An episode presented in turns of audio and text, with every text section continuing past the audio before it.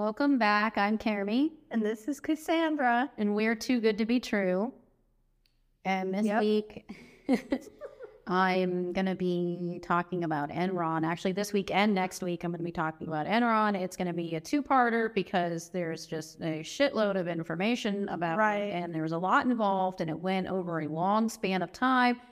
And nobody wants to listen to me talk about this shit for four hours. So, well, maybe you do. And if you are one of those people that saves two parters for the second part, mm-hmm. God love you because If you're the person that told Carmi she had a sexy voice, maybe you would like to listen to her for four hours.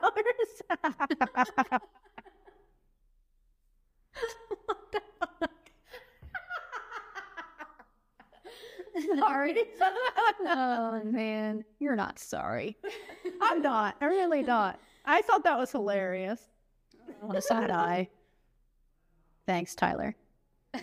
um, moving on. I'm just gonna jump in because, like I said, it's a lot, and if we keep pissing around, it's gonna take forever. So, Enron was formed in 1985 through the merger of Houston Natural Gas and Internorth by a man named Kenneth Lay. They've been in existence previously for a while. There was a whole backdated information. So back- it was like an already established. yeah, Enron wasn't. Enron was Thing. formed through this merger, but these things have been around. And there was like a backstory all the way back to 1925, and I was not doing that. Absolutely not. It's too much. Right. So much. We're going to start from when Enron kind of became a thing rather than launching all the way into the pre history of it. And in 1987, after Enron was formed, there was already a scandal involving the company, later referred to as Valhalla. Like right after the merger? yeah, like Enron was formed in 1985, and then in 1987, we've already got a scandal Jeez. and it was called Valhalla, Valhalla, because it was, I guess, centered in like Valhalla, New York, oh. which is a city. So, well, what happened then was that the company's president, Louis Borget, and the mm-hmm. treasurer, Tom Mastrellini, Mas- you know, I, I heard them pronounce his name like 15 times, and I know. That's how I felt when I did mine last week. I was like, I watched a YouTube video on this and I heard them pronounce this a million times, and I, I'll be damned if I can say it Yeah, in think- my own I think it's mouth. M- Mas- Mastrini or something like that. Anyway, those two men, the president and the treasurer, had taken over $3 million from the company and diverted it into personal accounts after engaging in fictitious trading. Wow, that's quick. And the money was diverted into this account owned by this unknown Lebanese person, I guess, who went by the name M. Yas, which, if you put that together, it's going into my ass. Yeah. I was gonna say, okay, my ass. Yeah, and I and people were commenting how they thought that was, you know, purposeful.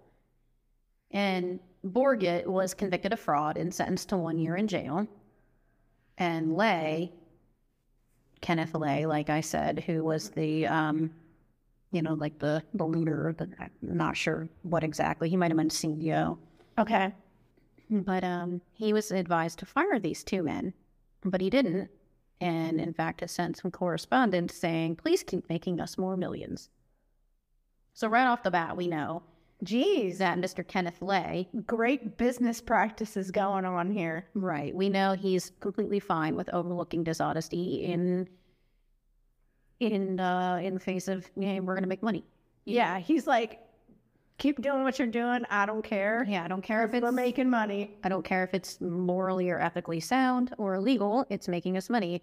And that just made me think of those kids that do the Kardashian TikToks where they're like, it's not ethical. And it's not ethical and it's not professional. It's not professional. Yes. and me and Jaden were just watching that because she loves those two. I love those kids. That's what it made me think of. It's not ethical and it's not professional. but yeah, he's he's obviously fine with this. And in the early 1990s, Kenneth Lay or Kenny Boy, as which we'll find out George W. Bush also played a part in this. Oh, gee. And he was on great terms with the president, and the president called him Kenny Boy. Kenny boy. Yep. So Kenny Boy Lay was involved in the 1990s in the selling of electricity at market prices. And Congress approved the deregulation of natural gas sales shortly after. And this is where that little Kenny Boy comes into play. You know, he he was getting shit passed by George W. Bush because they were, you know, besties. Mm-hmm. This allowed Enron and other traders to sell energy at higher prices, increasing the company's revenue. Despite concerns about price volatility and calls for increased regulation from producers and local governments, Enron successfully lobbied against such regulation. So they basically just wanted it to be like free market where they could just charge whatever they wanted to charge. By 1992, Enron became the largest natural gas seller in North America, with gas contract trading contributing $122 million to its net income. And then the launch of Enron Online in November 1999 enabled the company to better manage its contracts trading business. So they were kind of they were online when everybody else was still, you know, doing their behind the scenes shit. Right. This kind of made it more transparent. And to achieve further growth, Enron pursued a diversification strategy, owning and operating assets across the globe, including gas pipelines, electricity plants, paper plants, water plants, and broadband services. They also traded contracts for these products and services, setting up power generation plants in developing countries and emerging markets such as the Philippines, Indonesia, and India. Okay. India ends up costing them a lot later on down the line because they're dumb and they're just doing whatever they want to do with disregard for what's actually what they're money. supposed to be doing. During this time, then Enron stock saw a modest increase of 311% from the early 1990s until the end of 1998, which was slightly higher than the average growth rate of the Standard and Poor or S&P 500 index. So they're doing just a little bit better than other companies. However, the stock rose significantly by 56% in 1999 and a further 87% in 2000, compared to the index's increase of 20% and decrease of 10% during the same years. So, index's increase is 20%, they're doing 87. So it's quite a bit higher. So the math isn't math. Math isn't to say. By the end of 2000, Enron's stock was priced at $83.13, with a market capitalization exceeding $60 billion, 70 times earnings and six times book value. Enron was also rated the most innovative large company in America in Fortune's Most Admired Company survey. Their intricate financial statements were challenging for shareholders and analysts to comprehend, and its complicated business model and unethical conduct required the company to use accounting limitations to manipulate earnings and adjust the balance sheet to show favorable favorable performance. So they're just making shit up. They're just like making it all up to make it look like they're making this profit or yeah. Yes, oh, that's exactly what they're doing and I'll explain more of it later on. So, in addition to that, they had made some risky business ventures that turned out to be pretty disastrous, which part of it was India. Nice. And these issues ultimately led to Enron's bankruptcy, with the majority of them resulting from the direct actions or indirect knowledge of executives such as Lay, Jeffrey Skilling, Andrew Fastow, and Rebecca Mark. Lay, who served as Enron's chairman in its final years, approved of Skilling and Fastow's actions, but he didn't always inquire about the details. Because again, he, he didn't care. That doesn't as care. long as they were making money, he didn't care. Yeah, they're making money for him, so he doesn't care how they're doing it. Skilling advocated for the use of mark to market accounting, which was based on market value and then inflated, and pressured Enron executives to conceal its debt through new means what mark to market is it's essentially allowed Enron to book future profits on the day a deal was signed, regardless of how much cash actually came in. So okay. if this dude's sitting there thinking, okay, if I buy this or do this trade or whatever, it's going to result in $60 million profit, he's immediately just based on that assumption saying he already made makes the 60 million. Yeah. And he's not having to show any cash. Any cash that he actually made. Like that he actually made the 60 million. Yeah. That's wild. And Fastow and other executives created, and I quote, off balance sheet vehicles, complex financing structures, and deals so intricate that few could understand them. They did that on purpose. Great. Yeah, because they didn't want people to probably be able to realize that it wasn't. That it was all smoke and mirrors. Yeah, yeah, yeah, yeah.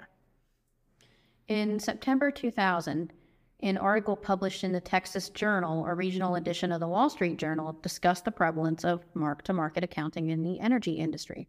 The article raised concerns that outsiders had no way of verifying the assumptions companies based their earnings on. True. So they were like, You know what I mean? It's like they're making it up out of nowhere. Oh, you know what? That's going to earn this much. That sounds good. Yeah, You know what I mean? basically what they were doing. And this article was kind of like calling them out for it. They were like, this is not going to work, guys. You can't just make shit up Can't just make call it it a day. Yeah. And short seller Jim Chanos read the article and decided to investigate Enron's 10K report, which is a 10K is where they show their actual financial standing within the Okay. business and um, submit certified financial statements from an auditor.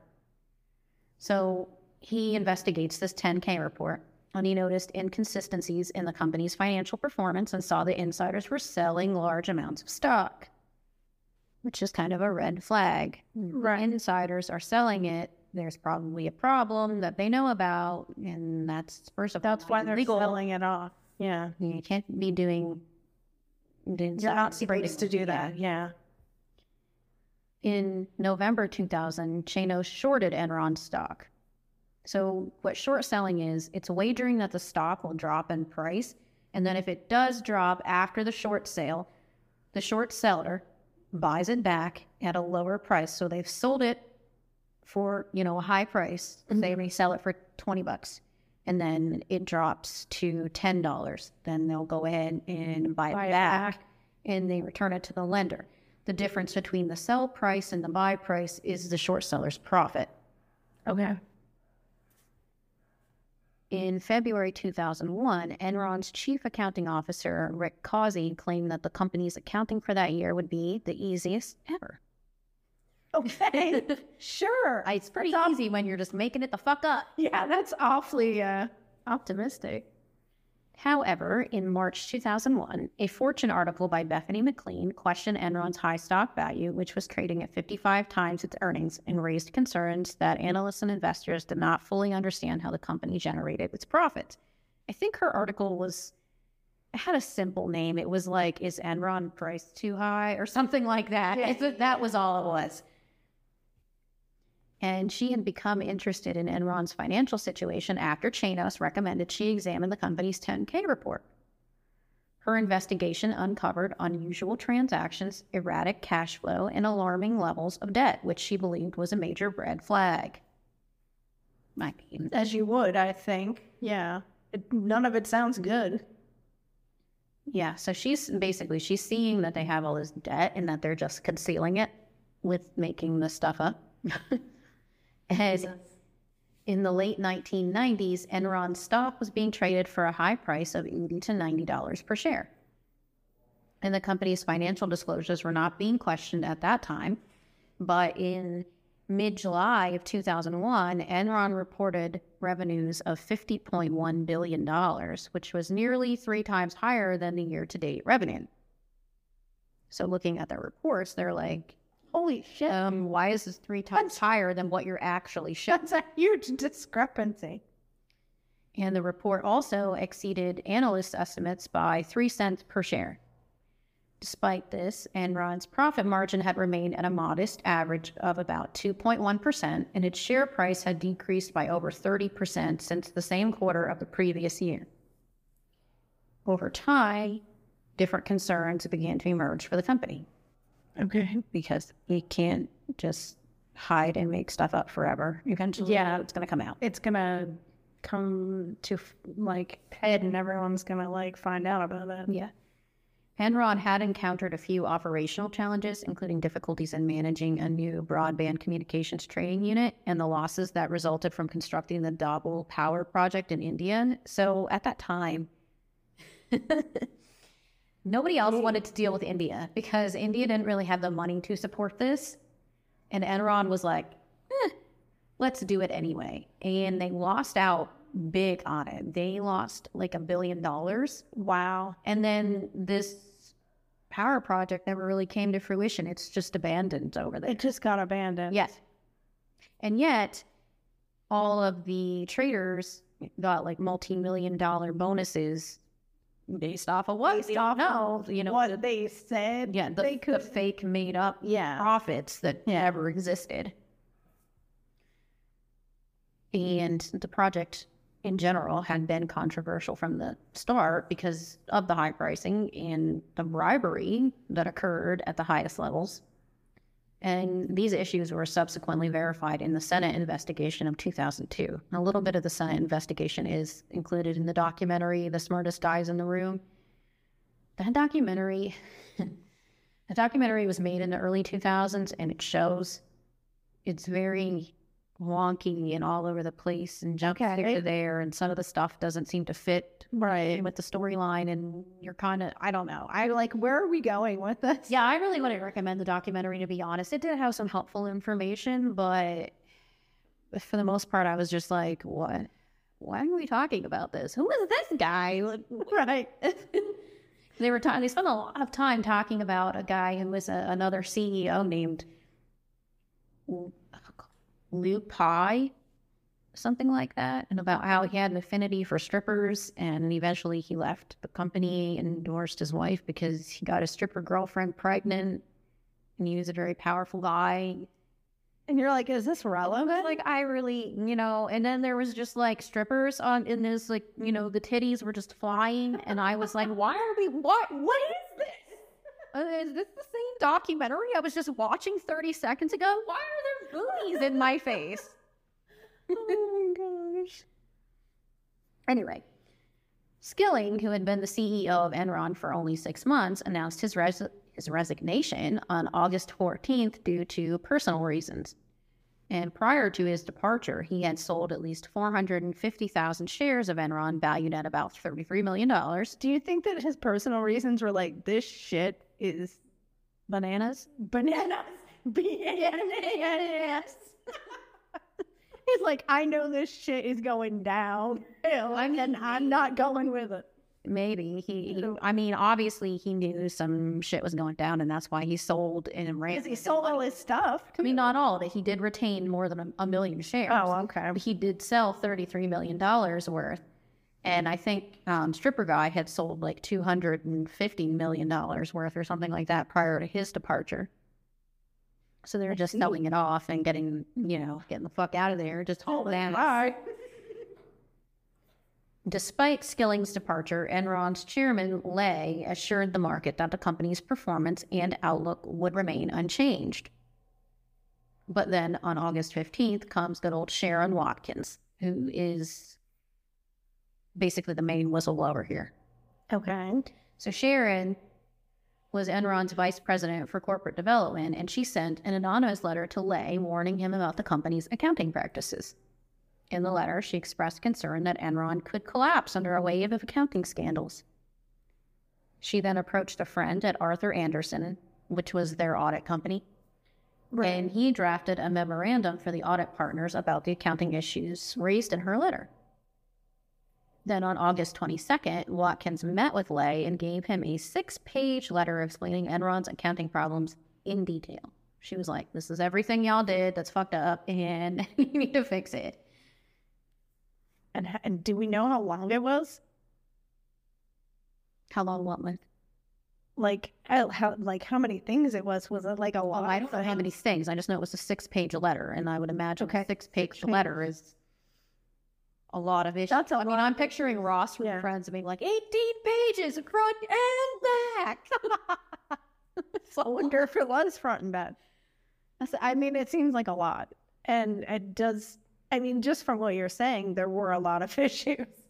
I mean, six pages of problems is a lot of fucking problems. Yeah, it is a lot of problems. Like I will have to detail my day to day.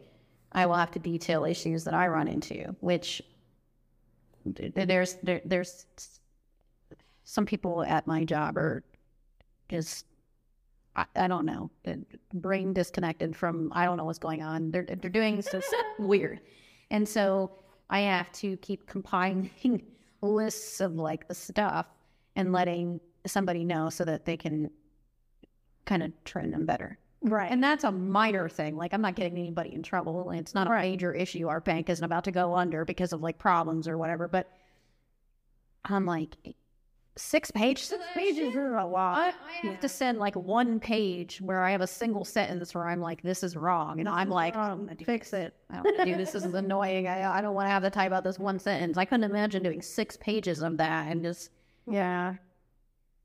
and after all of this, all Kenneth Lay did was questioned whether Watkins had shared the information with anyone outside the company. Third, he's like, I don't want this getting out, you know. Listen, I understand, but did you tell anyone else? okay. Just keep this between us, right? and he promised to have the law firm Vinson and Elkins review the issues. And Watkins argued that using the law firm would create a conflict of interest because that was like their law firm. You should go with an outside third party. You should always go with an objective third party Yeah. when you're auditing something. When you're doing an audit, yes, of course.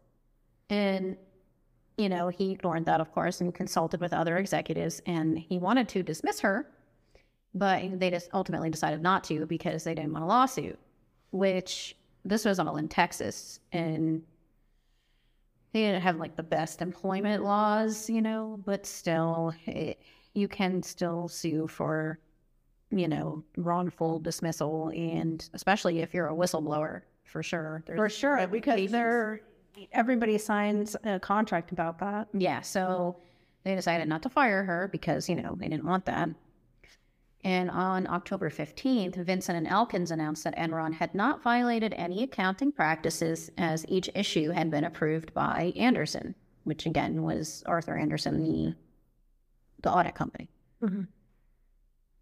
Mm-hmm. In August 2001, Enron's stock value continued to decline, and Lay appointed Greg Whalley, the president and COO of Enron Wholesale Services, to replace Skilling as the president and COO of the entire company.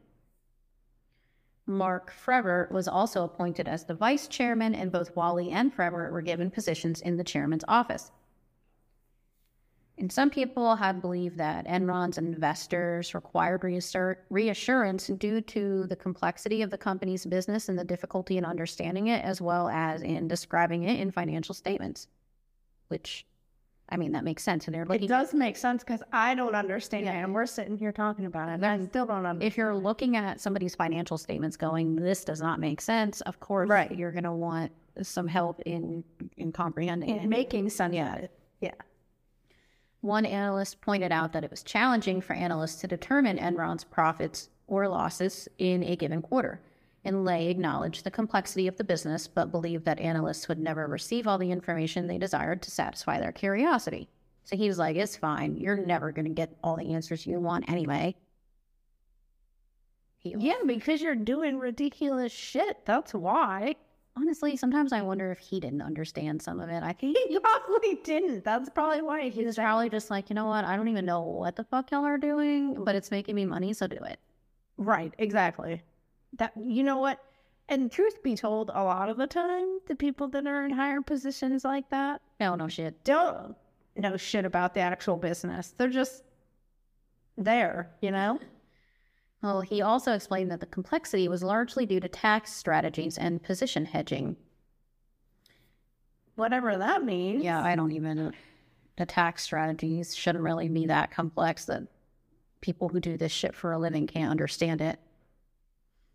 Anyway, his attempts to reassure investors seemed to have limited success because a prominent hedge fund manager noted that Enron stock was, he said, trading under a cloud. I guess basically not doing well. That's their lingo for it by September 9th. Trading under a cloud. Yeah, I don't. I wonder what he meant by that. I'm not really sure.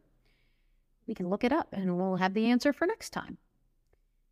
The sudden departure. Oh, like like blind, like you can't see I don't know, maybe. because they're just making the numbers up. I'm not sure. I don't know. We, we, we can we can interesting. But the sudden departure of Skilling combined with the opacity of Enron's accounting books made proper assessment difficult for Wall Street. So they just this dude up and left. He's probably the one dude that could explain some of it. The rest of it's all jargony bullshit that they Right. don't understand. So they can't even make a proper assessment because they're just looking at it like, the fuck is that? We don't know. Do you know? We don't know. And then they're probably asking somebody else, hey, do you know what this means? the person's like, hell no, I don't know what that is. It's like an, an everyday occurrence in my office. Hey, do you know if uh, can we do this? I don't know. Ask so and so, and you go and ask them. And they're like, you know what? I don't know. Why don't you go ask this other person? I said, They're like, I don't know. I've never been asked that question before. The company also admitted to repeatedly using related party transactions, which some feared could be too easily used to transfer losses that might otherwise appear on Enron's own balance sheet. Several of the related party entities were or had been controlled by CFO Fastow. So this dude's got his hands in things. I was going to say, so he's like dipping his fingies in everything. And then since this was 2001, this stuff was starting to go down in September. We know what happened in September 2001. And this is why all this stuff went down. And for the longest time, you were hearing about it nonstop. And then all of a sudden, And then you weren't. because September 11th happened. And Enron stuff kind of got way overshadowed by media coverage of 9 11, which makes sense. Mm-hmm. But It overshadowed pretty much everything. Yes. it was a big deal. it was a huge deal. And just because it was overshadowed media wise doesn't mean it didn't still happen. So Enron announced shortly after that it would sell its lower margin assets and focus on its core businesses of gas and electricity trading. This involved selling Portland General Electric to another Oregon utility, Northwest Natural Gas, for approximately $1.9 billion in cash and stock and potentially selling its 65% stake in the Dabhol project in India which it should have because it didn't really do anything. do anything. Yeah. On October 16, 2001, Enron stated that it needed to make restatements to its financial statements from 1997 to 2000 due to accounting violations. The restatements resulted in a $613 million decrease in earnings, which was 23% of reported profits during the period. A $628 million increase in liabilities at the end of 2000, which is 6% of reported liabilities and 5.5% of reported equity, and a $1.2 billion decrease in equity at the end of 2000, which is 10% of reported equity. So in that time, 23% of their profits gone, 6% of liabilities up, and 10% of equity down. So that's a big adjustment. Yeah, I would say so. Also, in January of that year, Jeff Skilling claimed that Enron's broadband unit was worth $35 billion, but people were skept- skeptical of that claim. An analyst at Standard and Poor's stated, "No one really knows the value of the broadband operation." So Skilling, to break it down, was pretty much like, "Yeah, this is worth $35 billion. and Standard and Poor's was like, "Bitch, where?" They're like, what are you even talking about? Where are you seeing this? Enron's management team attributed the majority of the company's losses to investment losses and restructuring costs for their troubled broadband trading unit. Lay claimed that the charges were necessary to address issues that had affected the company's performance and earnings potential. However, some analysts, including David Fleischer from Goldman Sachs, who was previously one of Enron's strongest supporters, expressed concern about the company's credibility and the need to reassure investors. He's like, y'all are fucking lying. you need to reassure your investors before they all just leave. Exactly. I mean, mm-hmm. it's like everything is starting to come out Yeah, and and then things are falling apart. like I had said, that Fastow owned or operated these related interest, you know, transactions, and one of the big players was something called LJM Limited.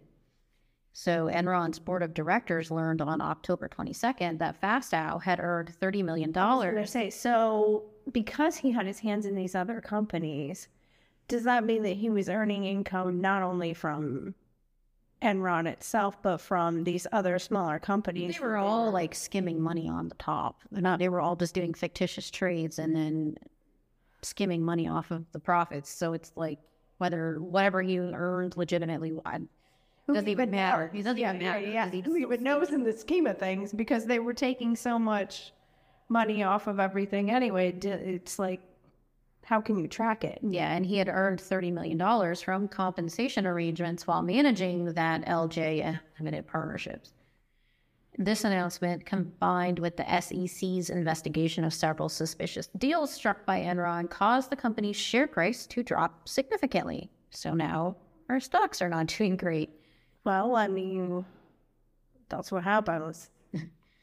Enron attempted to clarify its financial situation and calm investors by using complex language, of course, to describe their share settled costless collar arrangements and derivative instruments, which left many analysts confused about the company's business practices. Should have done the donuts. like Ponzi. Wasn't that who did the donut? I don't even remember anymore. I don't remember anymore. I'm like, should have went out there and did the donuts. One of, one of them did donuts. Oh, was it Uncle Jerry?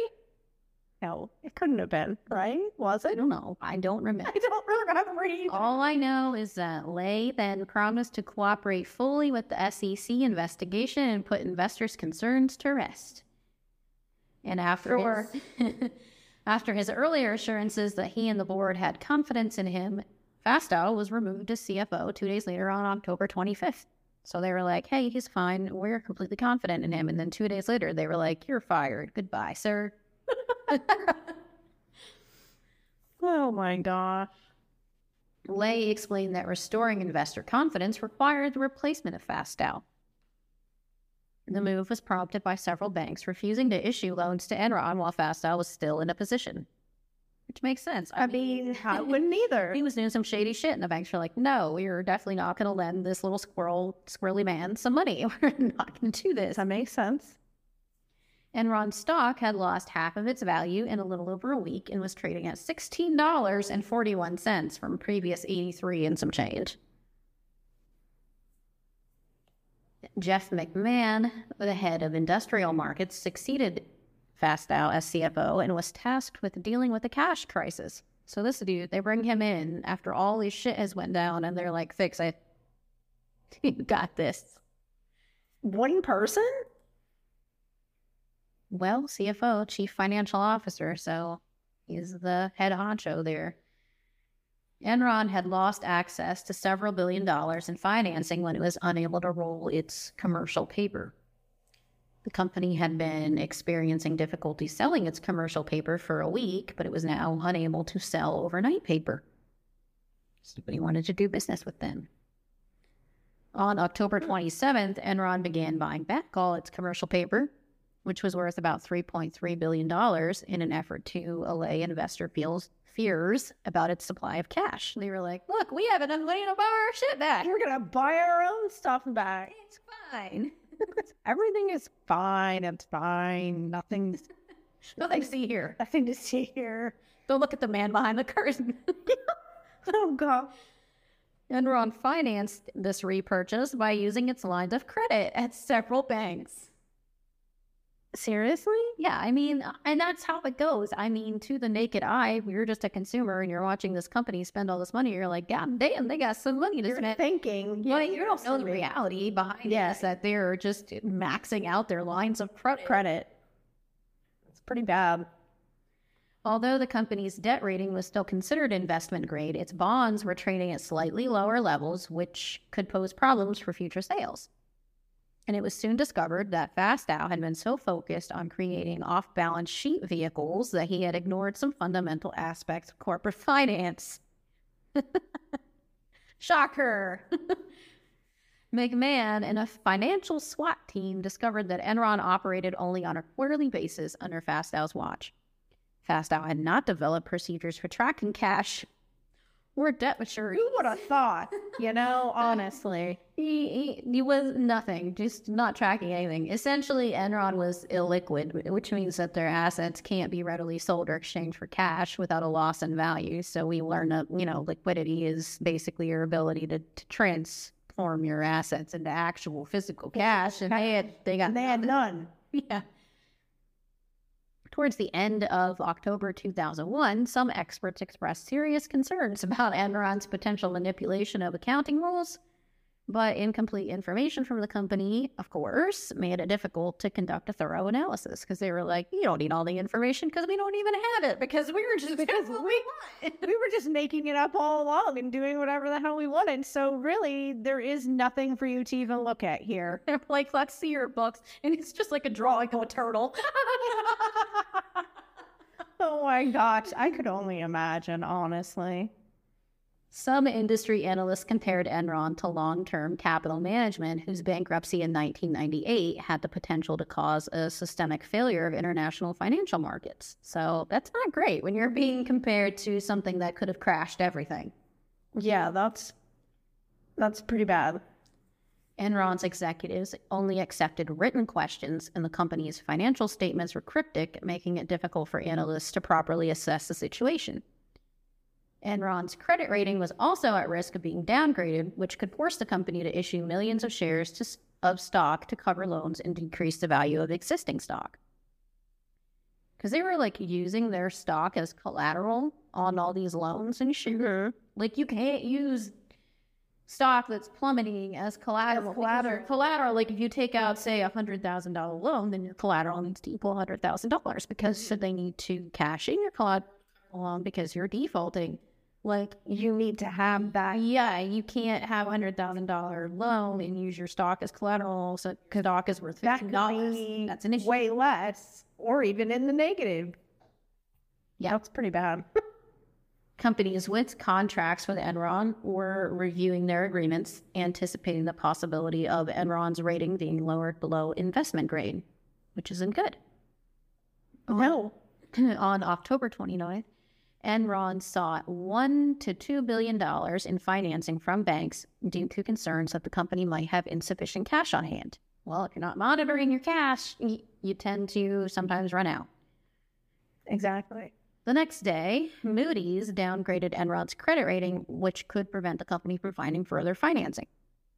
So now they're screwing themselves even further. Yeah, because now they can't even get any more financing. So how are they going to dig themselves out of this hole that they've already created? hmm In November, the SEC began a formal investigation into Enron's dealings with related parties, you know, Fastow's, little things. His his other things, his other things that he had his fingies in. And Enron's board announced a special committee to investigate the transactions. Enron then secured an additional $1 billion in financing from crosstown rival Dynegy on November 2nd, but the debt was secured by assets from the company's valuable Northern Natural Gas and Transwestern pipeline. There was another thing that Enron did, and I'm not quite sure. I can't remember the time frame this took place, but it was around all of this. They had royally fucked California at this point because they mm-hmm. were controlling all of like all of the electricity and energy stuff in California. And they were doing some sh- like shady shit. They were calling you know the power plants and they were like creating blackouts. They were creating these rolling blackouts in California.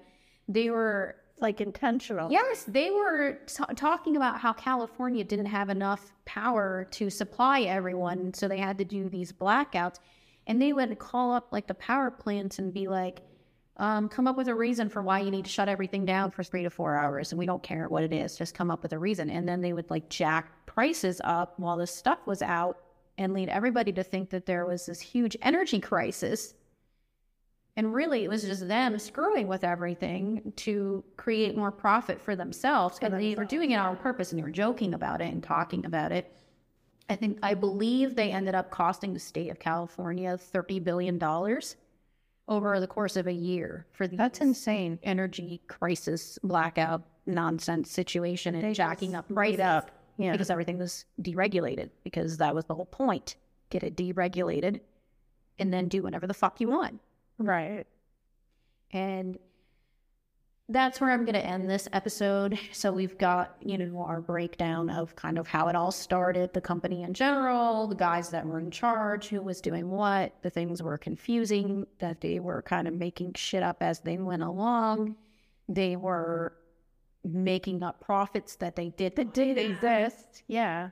So And then they're like trying mm-hmm. to secure other funds with non existent funds. It's like, what the fuck were they even doing? yeah, it's like they were playing with fake money almost. Yeah. And just Yeah. like it's like when you're a kid and you're playing bank with your siblings. With your, yeah, you yeah. have oh no, you owe me that. No, you owe me that. No, I have forty million dollars. And you're like, well, where the fuck did they? Where did that come from? I just made it up. Like that's what they were doing. Because I just said I had it. That's why. Well, I have fifty million dollars. So there. yeah. Yeah.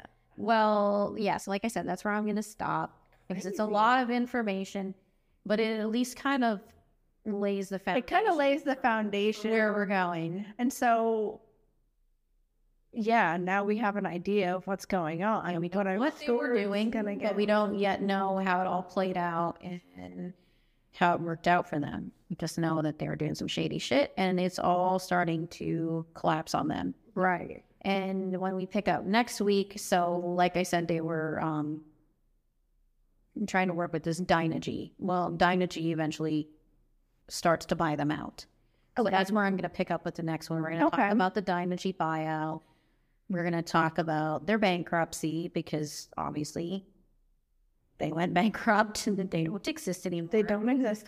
We'll talk about the trials, what kind of time everybody got.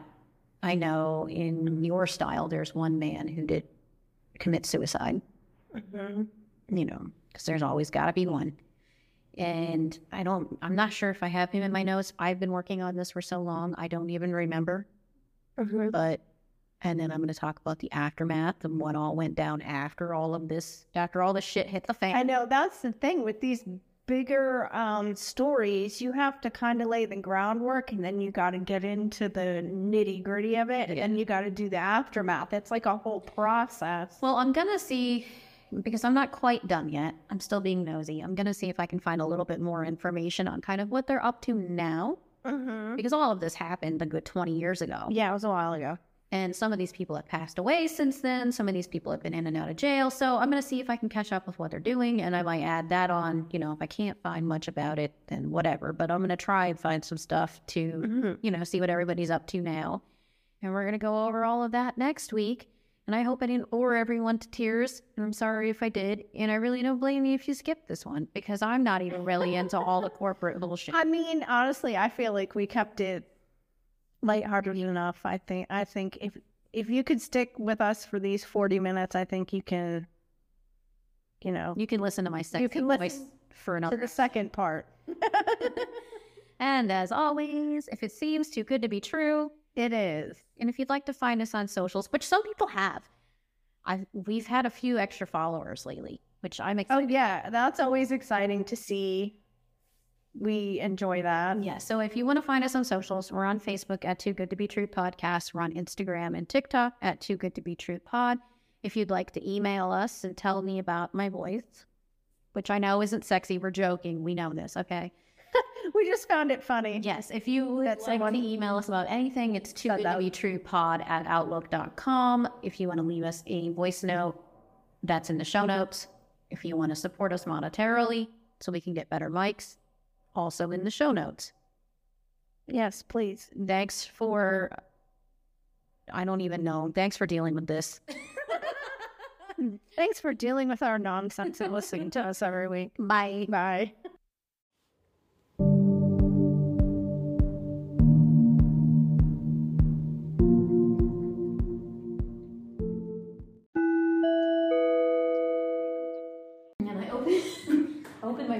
First thing I heard was, Hey! And I was expecting somebody to be like, What's your name? Tony. Fuck you, Tony. I've seen that video. it was. It sounded exactly like it. As soon as I opened the window like and I heard the "Hey!" I was like, "What? What's your name?" I almost did it too. I was almost like, "What's